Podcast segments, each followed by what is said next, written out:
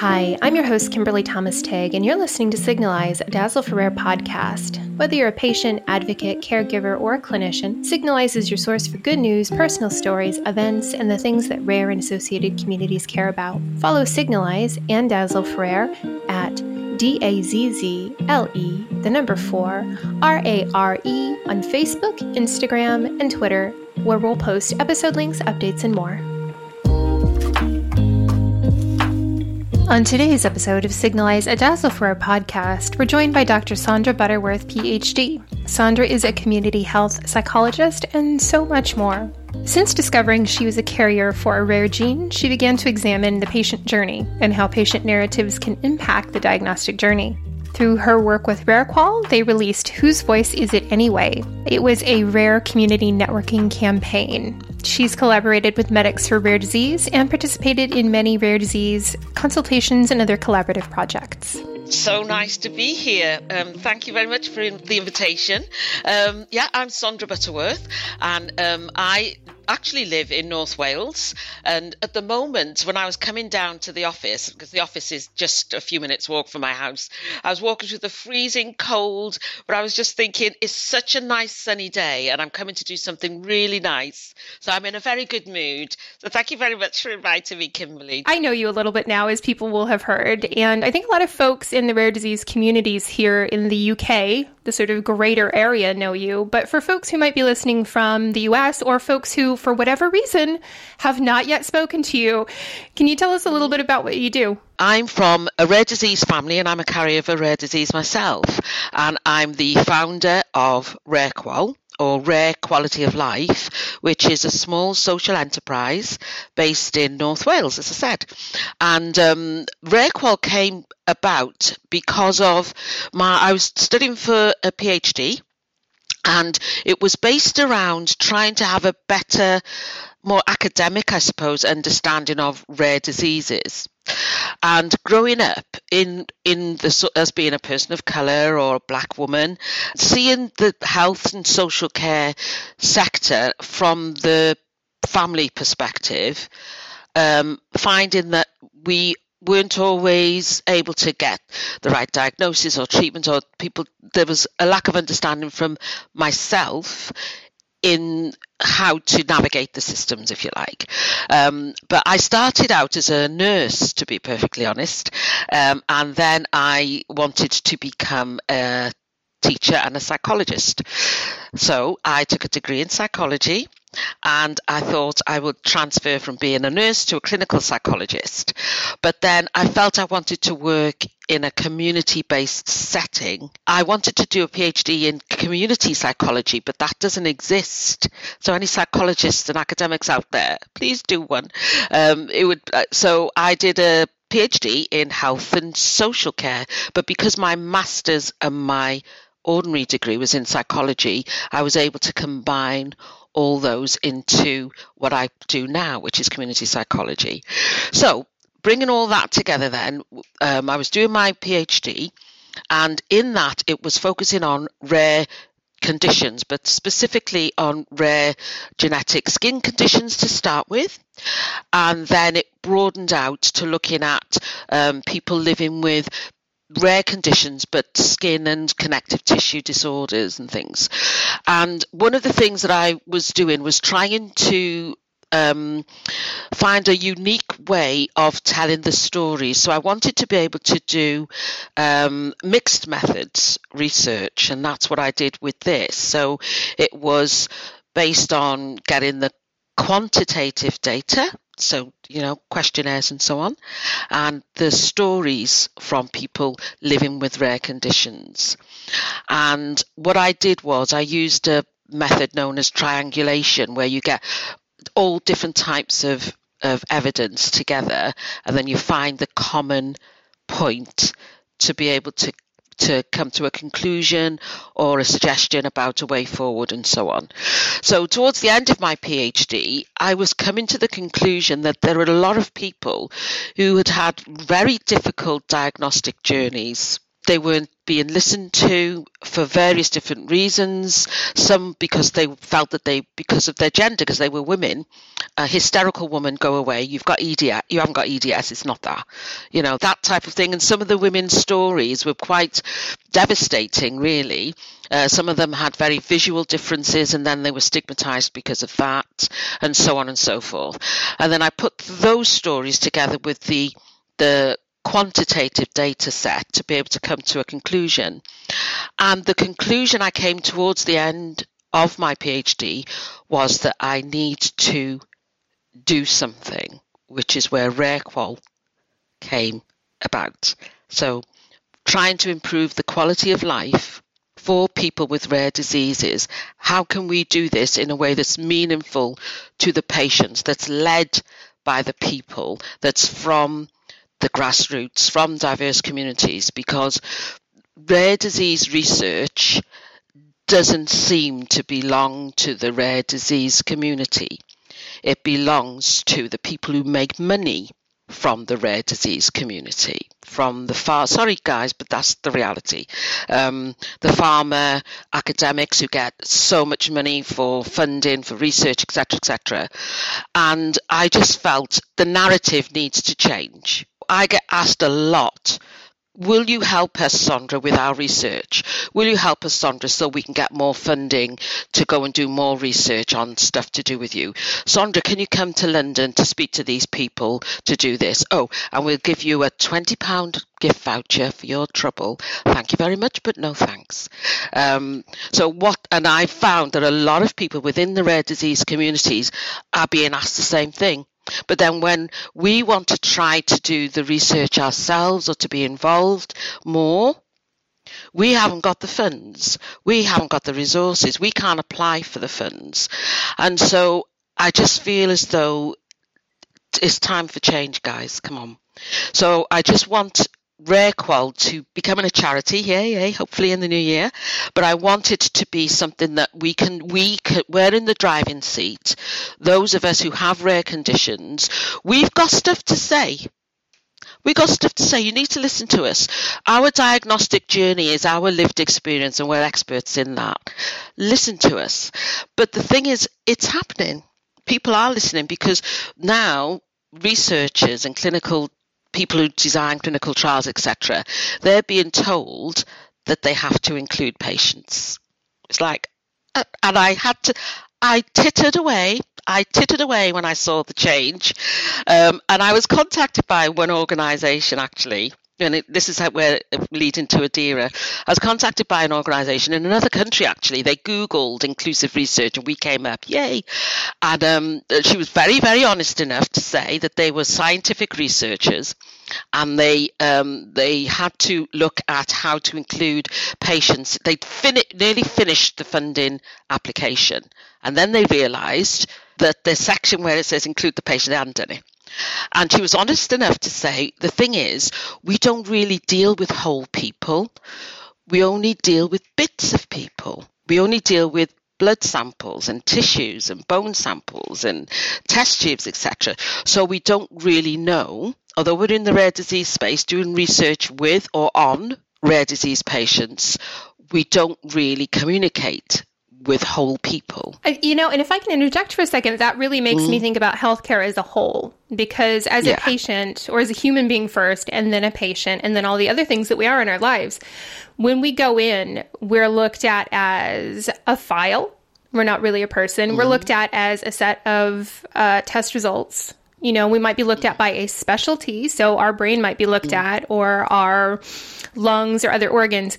But there are very few times in which we're put together into an entire person and looked at exactly. through our throughout our variety of experiences. Mm-hmm. So, and it's also interesting mm-hmm. about the trials because I kind of came from that space fairly recently and listening to conversations about how in the US uh, researchers are now that's part of their mandate is really to include this information and folks don't know how so they're looking around literally like looking on the internet looking anywhere they can to find folks who have the experience to help lead them because now this is becoming more of a priority. It is in the United States, and we're seeing it, I think, start to become more of a priority here in the UK. Absolutely. Even the BMJ is saying, you know, you've got to put a statement in your in your articles if you're going to submit a paper about um, how you've included people, whole people, whole people, not bits, in the research. And I think it's freaking people out because it's like, oh God, we've got to start we've got to start including people. So this is where the RareQol has developed into the Adira project, which is something that um, we're going to be doing more of. The idea is that um, when I was doing the uh, finishing off my PhD thinking about what next and all this sort of thing.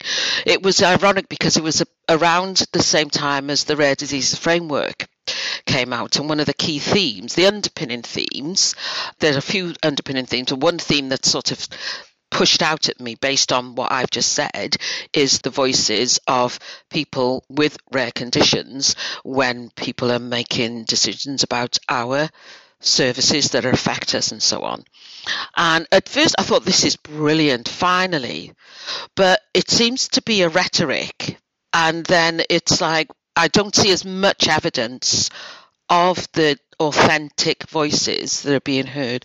I see interpretations of people's voices. So you get um, people who haven't got rare conditions or people who are not diverse or from you know or underserved etc they may be consulted upon and then someone else who's not from that community then interprets their story and then you get it gets lost in translation in my opinion part of me also wonders if what they're doing is sort of looking at these sort of isolated patient narratives and compositing in their mind what the ideal patient for the trial would be the ideal candidate mm. would be and i don't know with any certainty and so i would always love to have someone come on and challenge some of that at my assumption that are we really getting unfiltered stories? Are we really getting unfiltered mm. histories? Or are we sort of getting, in some cases, composites from different medical records of people with the same condition mm. or hmm. other ways of, of yeah. looking at the patient? I agree. I mean, one of the things that uh, I love this. Um,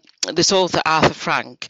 Uh, have you heard of the wounded storyteller? Because I feel as though that's what a lot of us are. Those of us with, you know, long. T- I've got of quite a few long-term health conditions, but I look fabulous, so nobody knows, you know, as you do. Could be lippy on today.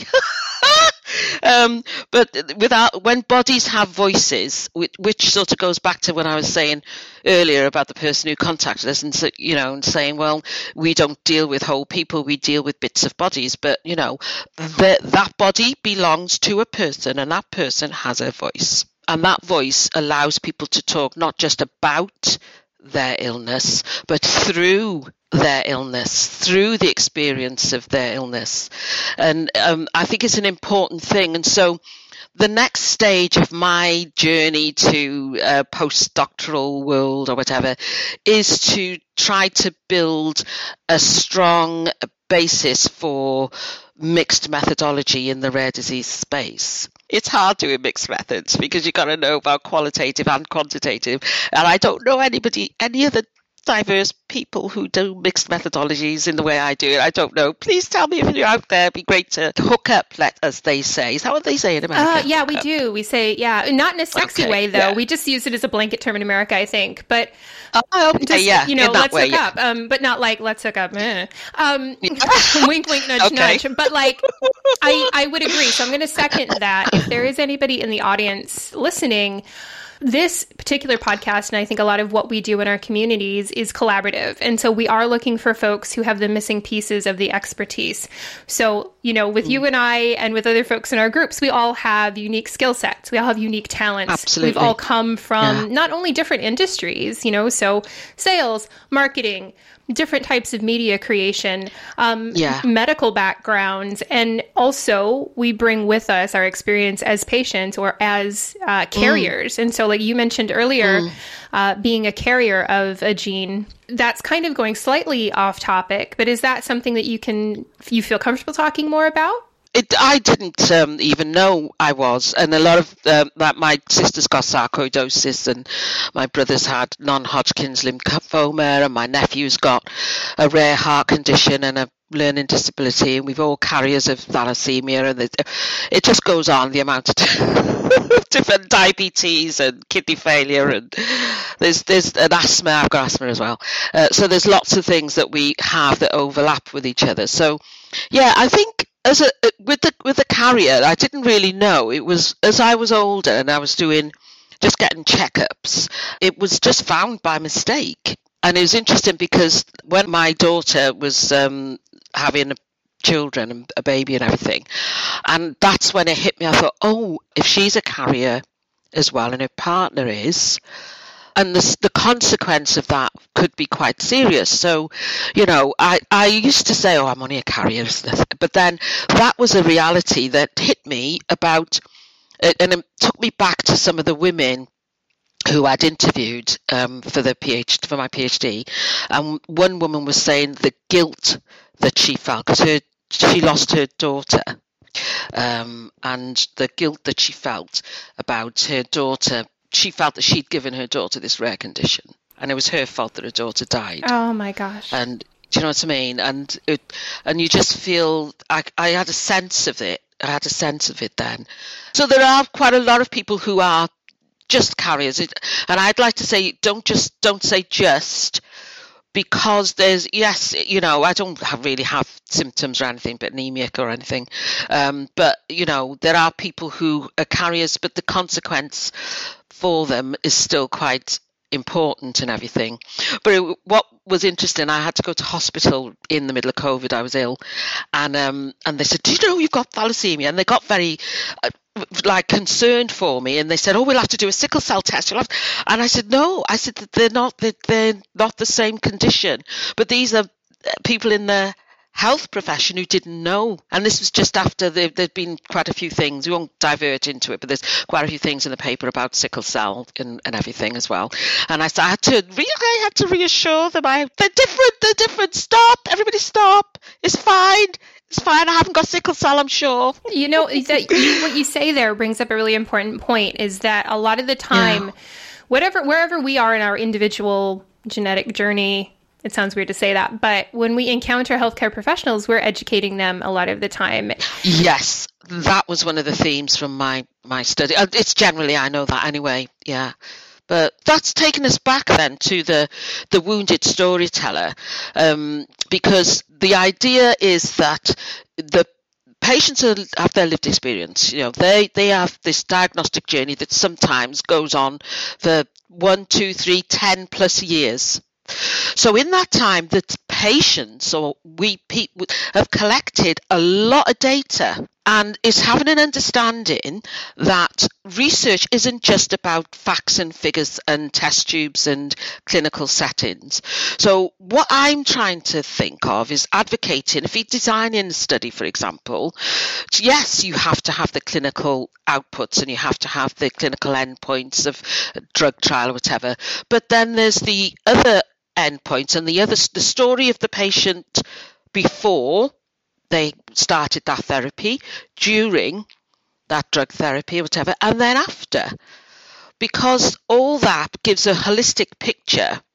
So what I did with with my research, I'm continuing to do it now, to be honest, is if you had a lot of statistics and you had a lot of numbers, and then you can look at all the numbers and then they analyze and they say, oh, this one and one equals two. Oh, that, that equals two. And you can see patterns in the numbers. And those patterns in the numbers will tell people how well or not well the person is, depending on their blood pressure. So there's patterns in the numbers that give the medical profession an overview as to how that body is behaving. So I came from the US and I lived the first 30 years of my life in the United States. And one of the things I always marvel at here is when I would go to my GP in the US, they would start every appointment with a, a nurse practitioner who would take down data points. So they would take down my blood pressure every time, they would take down my height, my weight, check recheck all of my medications and do all this kind of like due diligence really before you ever see the GP. And so after over time it was like they were charting it. And so after over time my GP would say, "Well, for this many appointments you've had a blood pressure of XYZ or for this many appointments you've had an elevated heart rate." And so I was able to discover well, you know, in, in my 20s that I was uh, tachycardic all the time. And I was not, and it wasn't just because I was, it was like a white coat syndrome. It was, I was constantly tachycardic. But when I came from the US to the UK, it took another several years to diagnose POTS, which is postural orthostatic tachycardia syndrome. So I knew in my 20s, but now I'm in my 40s, and it took that long for a common diagnosis. So it's it's really interesting how when you go to the GP here, you don't go through the, those data points. And I, I've never experienced that at my GP. I don't know if it is different in different trusts, but I've never had my, my blood pressure taken each time. I've never been weighed each time. I've never been asked, are all my medications accurate? I've never been asked, am I taking anything new? I've never been asked if there's been changes to my my eating. How, am I eating more? Am I eating less? I've never been asked about psychological factors. And so to me, that that data point, those data points and that data plotting could really help our NHS predict. Yeah, I think, you know, having patients as partners in the diagnostic journey is important you see and if you you've got all the data points in terms of num- numerical data points. But if you think of, um, are you familiar with like narrative-based medicine, where you you're taking the patient's story? So you've got qualitative data. So if you, for example, you've you had the, like a 20-year difference, a gap between when you first had symptoms to when you actually got the final diagnosis. So you've got a story. You hold all that data in your narrative in in the words that you say. So the way that I've done the, the, the qualitative analysis is that interviewing the people who took part, for example, I'm doing it currently with with other, other studies at Swansea University and things like that. So you've got imagine you've got thousands of words on a page, okay, that you've collected over. So your story is thousands like a book. It's got reams and reams, like a long ream, loads of words. And if you sort of take some of that and you've taken one a word that keeps coming up so you tell me a word that kept coming up over those years related to your symptoms. Tachycardia. Is it pain or tachycardia? And so if you said right, oh, she said tachycardia that date and on that date. So you take all the words tachycardia. How often has that come? Right, and then you take another word. As it said tachycardia sleeping? Oh, tachycardia sleeping. All those, those two, if she wakes, it wakes her up. So that's that's a pattern, a word pattern, and then tachycardia, sleep, exercise, tachycardia, sleep. What and so what I'm saying is that when you get people's stories, you can treat the words like you do the numbers. That's my thing. That's what I do. It, it, so it's kind of mind blowing to so hear you, that when you, when you're actually explaining it that way. I'm sorry, I just had to say that because to think of it like a medical professional would, and then you get the robustness then. So if you said like these are Kimberly's stories, she's done this narrative and she's just spoken to um, someone who doesn't have to be a medical professional, just someone who can record your your stories of just your diagnostic story over the last two decades or whatever and then you put all the I use NVivo. I love NVivo. Anybody out there from NVivo land? I love you because I put everything into NVivo and I'm able to then analyze the words as if they were numbers. And then what I have done is I cross-reference words then. So I've used I used um, a sort of methodology that I've done to be able to cross-reference words to find something. So it might be that I'm finding in your story, I don't know if it's true, but tachycardia and sleep, let's say, which is an unusual thing and and then you're finding that it wakes you up. Oh right, okay, so that's what's happening with Kimberly. Let's see what Jane's story is. She, oh, Jane's saying tachycardia and sleep. What about John? His story. Oh, John's saying tachycardia, sleep, and headache. Oh, okay. And then you've asked 200 people, and they're all coming out with tachycardia, sleep, and headache. That's a pattern and then you've on top of that then you've got all your physiological measurements of high blood pressure. So you've got two data sets that you could put together to be able to give a full picture or red flags or whatever of this particular condition. That's it. That's all i'm suggesting. Having a mixed methodology when you're doing stuff can give a more robust approach i think to especially when you've got rare conditions because sometimes it's it's this anomalous thing that nobody's even thought of to put together because it's not a common ailment. You wouldn't think to put those two things together but because it's rare you you you get in you get in somewhere then. So two things i'm thinking are if i'm a patient at home listening this is really fascinating and this is something that i could start doing. Um, this it's actually something i did start doing when i first moved to the uk is i took all of my medical records and did look for common patterns because i'm a nerd.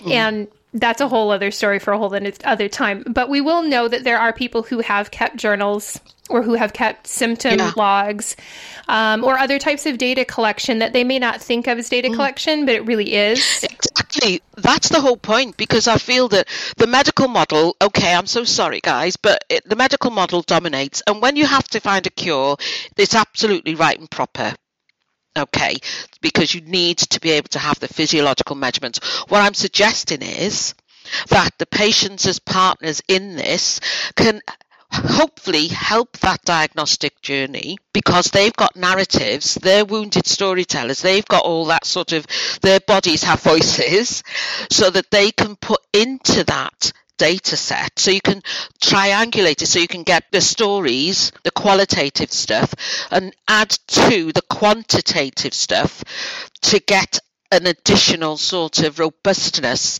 to the data set to the process and so on and that's where I feel that uh, uh, if you had a clinical research design, you know, going to the patient at the end of the design and saying, "What do you think?"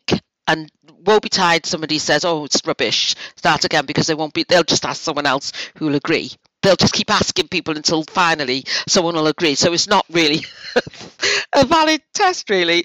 But um, yeah. So if you have a the, the you know if you have a design, then include it in the beginning you know, include, you know, how are you going to widen the participation, be more inclusive right at the beginning.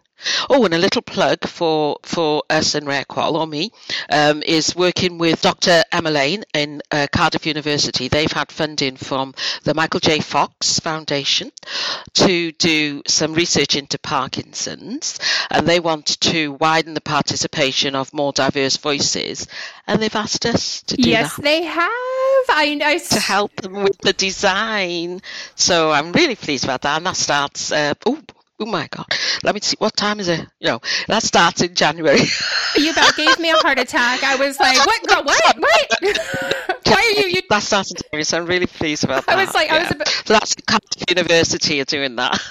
I was about to say why are you talking to me right now then? Why are you not over there? Like don't talk to me. No no it's all remote. I won't be going anywhere. Oh. but i was really pleased. I thought oh thank you. You know it's like i felt as though people didn't get what I was trying to say for years about being more inclusive and about inclusive research and so on. But it seems as though it's becoming a thing. So I'm really pleased about inclusivity and so on.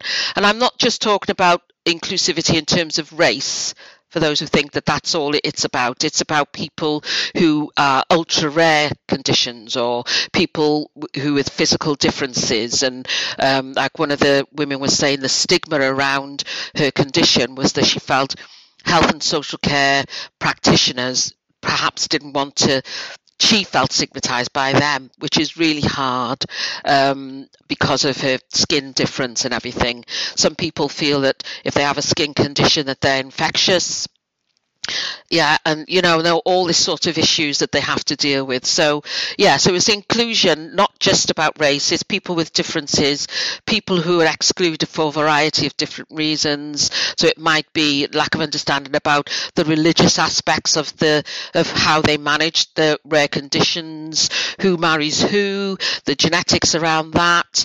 You know you know people don't necessarily want to be coming to a clinic where they're going to be preached at about their their family beliefs and so on. But that's what happens. So pe- some people feel that they can't go to the clinic, or they don't feel that they want to go to the clinic because you know maybe some some of them are not happy with the way that they live their lives for whatever reason. Do you know what I mean? So there's lots of people who are excluded for physical reasons or psychosocial or economic reasons. Religion is a factor in terms of people participating in research and people providing their samples for research and exactly. studies. There is the economic issues that surround whether people can travel. Yeah. There are, as you were saying, people with something like neurofibromatosis where they may have large skin related issues, people might yes, fear them, yeah. and so they feel stigmatized and therefore don't participate. Exactly, and they have to sit in an open clinic, and you know, and they yeah, and all this sort of quite traumatic for certain people as well, you know, and offering people um, reimbursement after they've forked out the money for the. Do you know how much it is to get from one end of the UK to the other on a train if the clinic's in London? It's a lot. It's a, it's a lot of money, you know, and to, you know, to offer reimbursement is wonderful, but after they've found the money to get it, it literally will be I go to clinic or I eat one or the other, and that the people are having to make decisions as as fundamental as that, you know. And there are some really good uh, support and charities and so on who will give people grants to be able to do that, and also there are some clinics who do um, outreach and they will take the clinic to the community if you like, or the nurses or the teams to the community, which is again really great. So if there are any services, I know some actually services who do that, tell people it's best practice. Let people know that that's what you do, because all these sorts of things is a, is about improving inclusion and having not just a medical model but a psychosocial model that supports the whole person not just bits of people. That's what we don't hear okay. enough in the conversation is what you've just said. Yeah. We we hear, you know, about other pieces, but that piece is not something that we hear enough about. Mm. So, give us some shout outs before we finish up this episode. Uh, well, shout out to the Rare um, RareQol team. Thank you very much. I also have to say um, a really good big thank uh, thank you to um, Chester University. I did my um, PhD there, and my um, my supervisor was Associate Professor Dr. Andrew Mitchell, who is also the co-chair of ADIRA with me, and he has had such faith in me because um, I was going to give up on my PhD because I was going through a bit of a, a, tough time at one point, and I thought, oh, I'm not doing this; it's too hard. Um, but he did warn me if I wanted to do mixed methods, it is hard. It's like doing two PhDs in one. But I've come out with these fabulous skills now, you see. Yay. But it was it was hard. So he really helped me to see my potential because I absolutely was gonna just not complete it. Um, and just thank you to um, you know the people who have been supporting RareQol, and hopefully we'll keep going. We've been going for two years now, and hopefully we will start to get some funds because we are we run on no funds basically. We run on pro bono, little bits here, little bits there. But I just want to finally say that RareQol in the new year we will be coming the RareQol charity and the social enterprise section, we are turning that into a, a business. So we are going to be RareQol Consulting. We've had a conversation, Kimberly, haven't we? So there are the great and the good of us it, with lived experience in the rare disease world, with lots of skills and expertise. We will be the foundation of RareQol Consulting. We are approaching people. It's going to be invitation only. Sorry, guys. It'll be invitation only of people we feel have unique skills so that we can work together on projects like, you know, the projects with Parkinson's, with the Michael J. Fox Foundation. I've got another project I've been approached by an organisation in Europe, so we'll be starting that as well in January. So there's different things that are coming our way, and we will be able to do it from our own lived experience. But also, people are more than one thing. So those people, for example, when I went on a conference and I had to choose, am I either a researcher or a person of colour, or BAME, as they put it. Um, I had to choose one or the other. So stop, stop doing that, please. People can be more than one. people can be more than one thing. And the consultancy, we will have us, you know, like yourself. You are more than one or two or three things. You're so fabulous, Kimberly. So working together, you and I and the other people who are going to be in our consultancy hopefully that will be really good going forward for 2023. That was a pretty powerful shout out, if I do say so. And normally I like to give the shout out too. And I, I think you said it all there because I, I I very much agree. I'm very much looking forward to everything that 2023 has to has in store for all of us, and uh, the I look forward to the good that we can do together. Um, one quick thing before we finish out is that I would really love to do another mini episode, which I mentioned to you before, where we can go a little bit more into depth to some of these things that we've kind of touched on about Adira. So if we can do a, a 15 minute mini episode sometime in the new year. Great. Thank you. Thanks to Dr. Sondra Butterworth for joining us for today's episode of Signalise Dazzle for a podcast.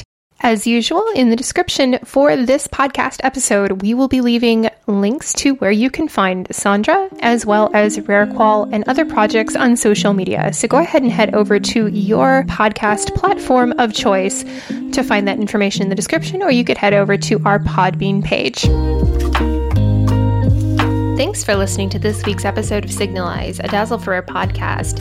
To stay up to date on the podcast and Dazzle for Rare, follow us on Facebook, Instagram, and Twitter at D A Z Z L E, the number four, Rare, R A R E. And finally, if you liked this episode, share it with a friend and tag us on social media platforms.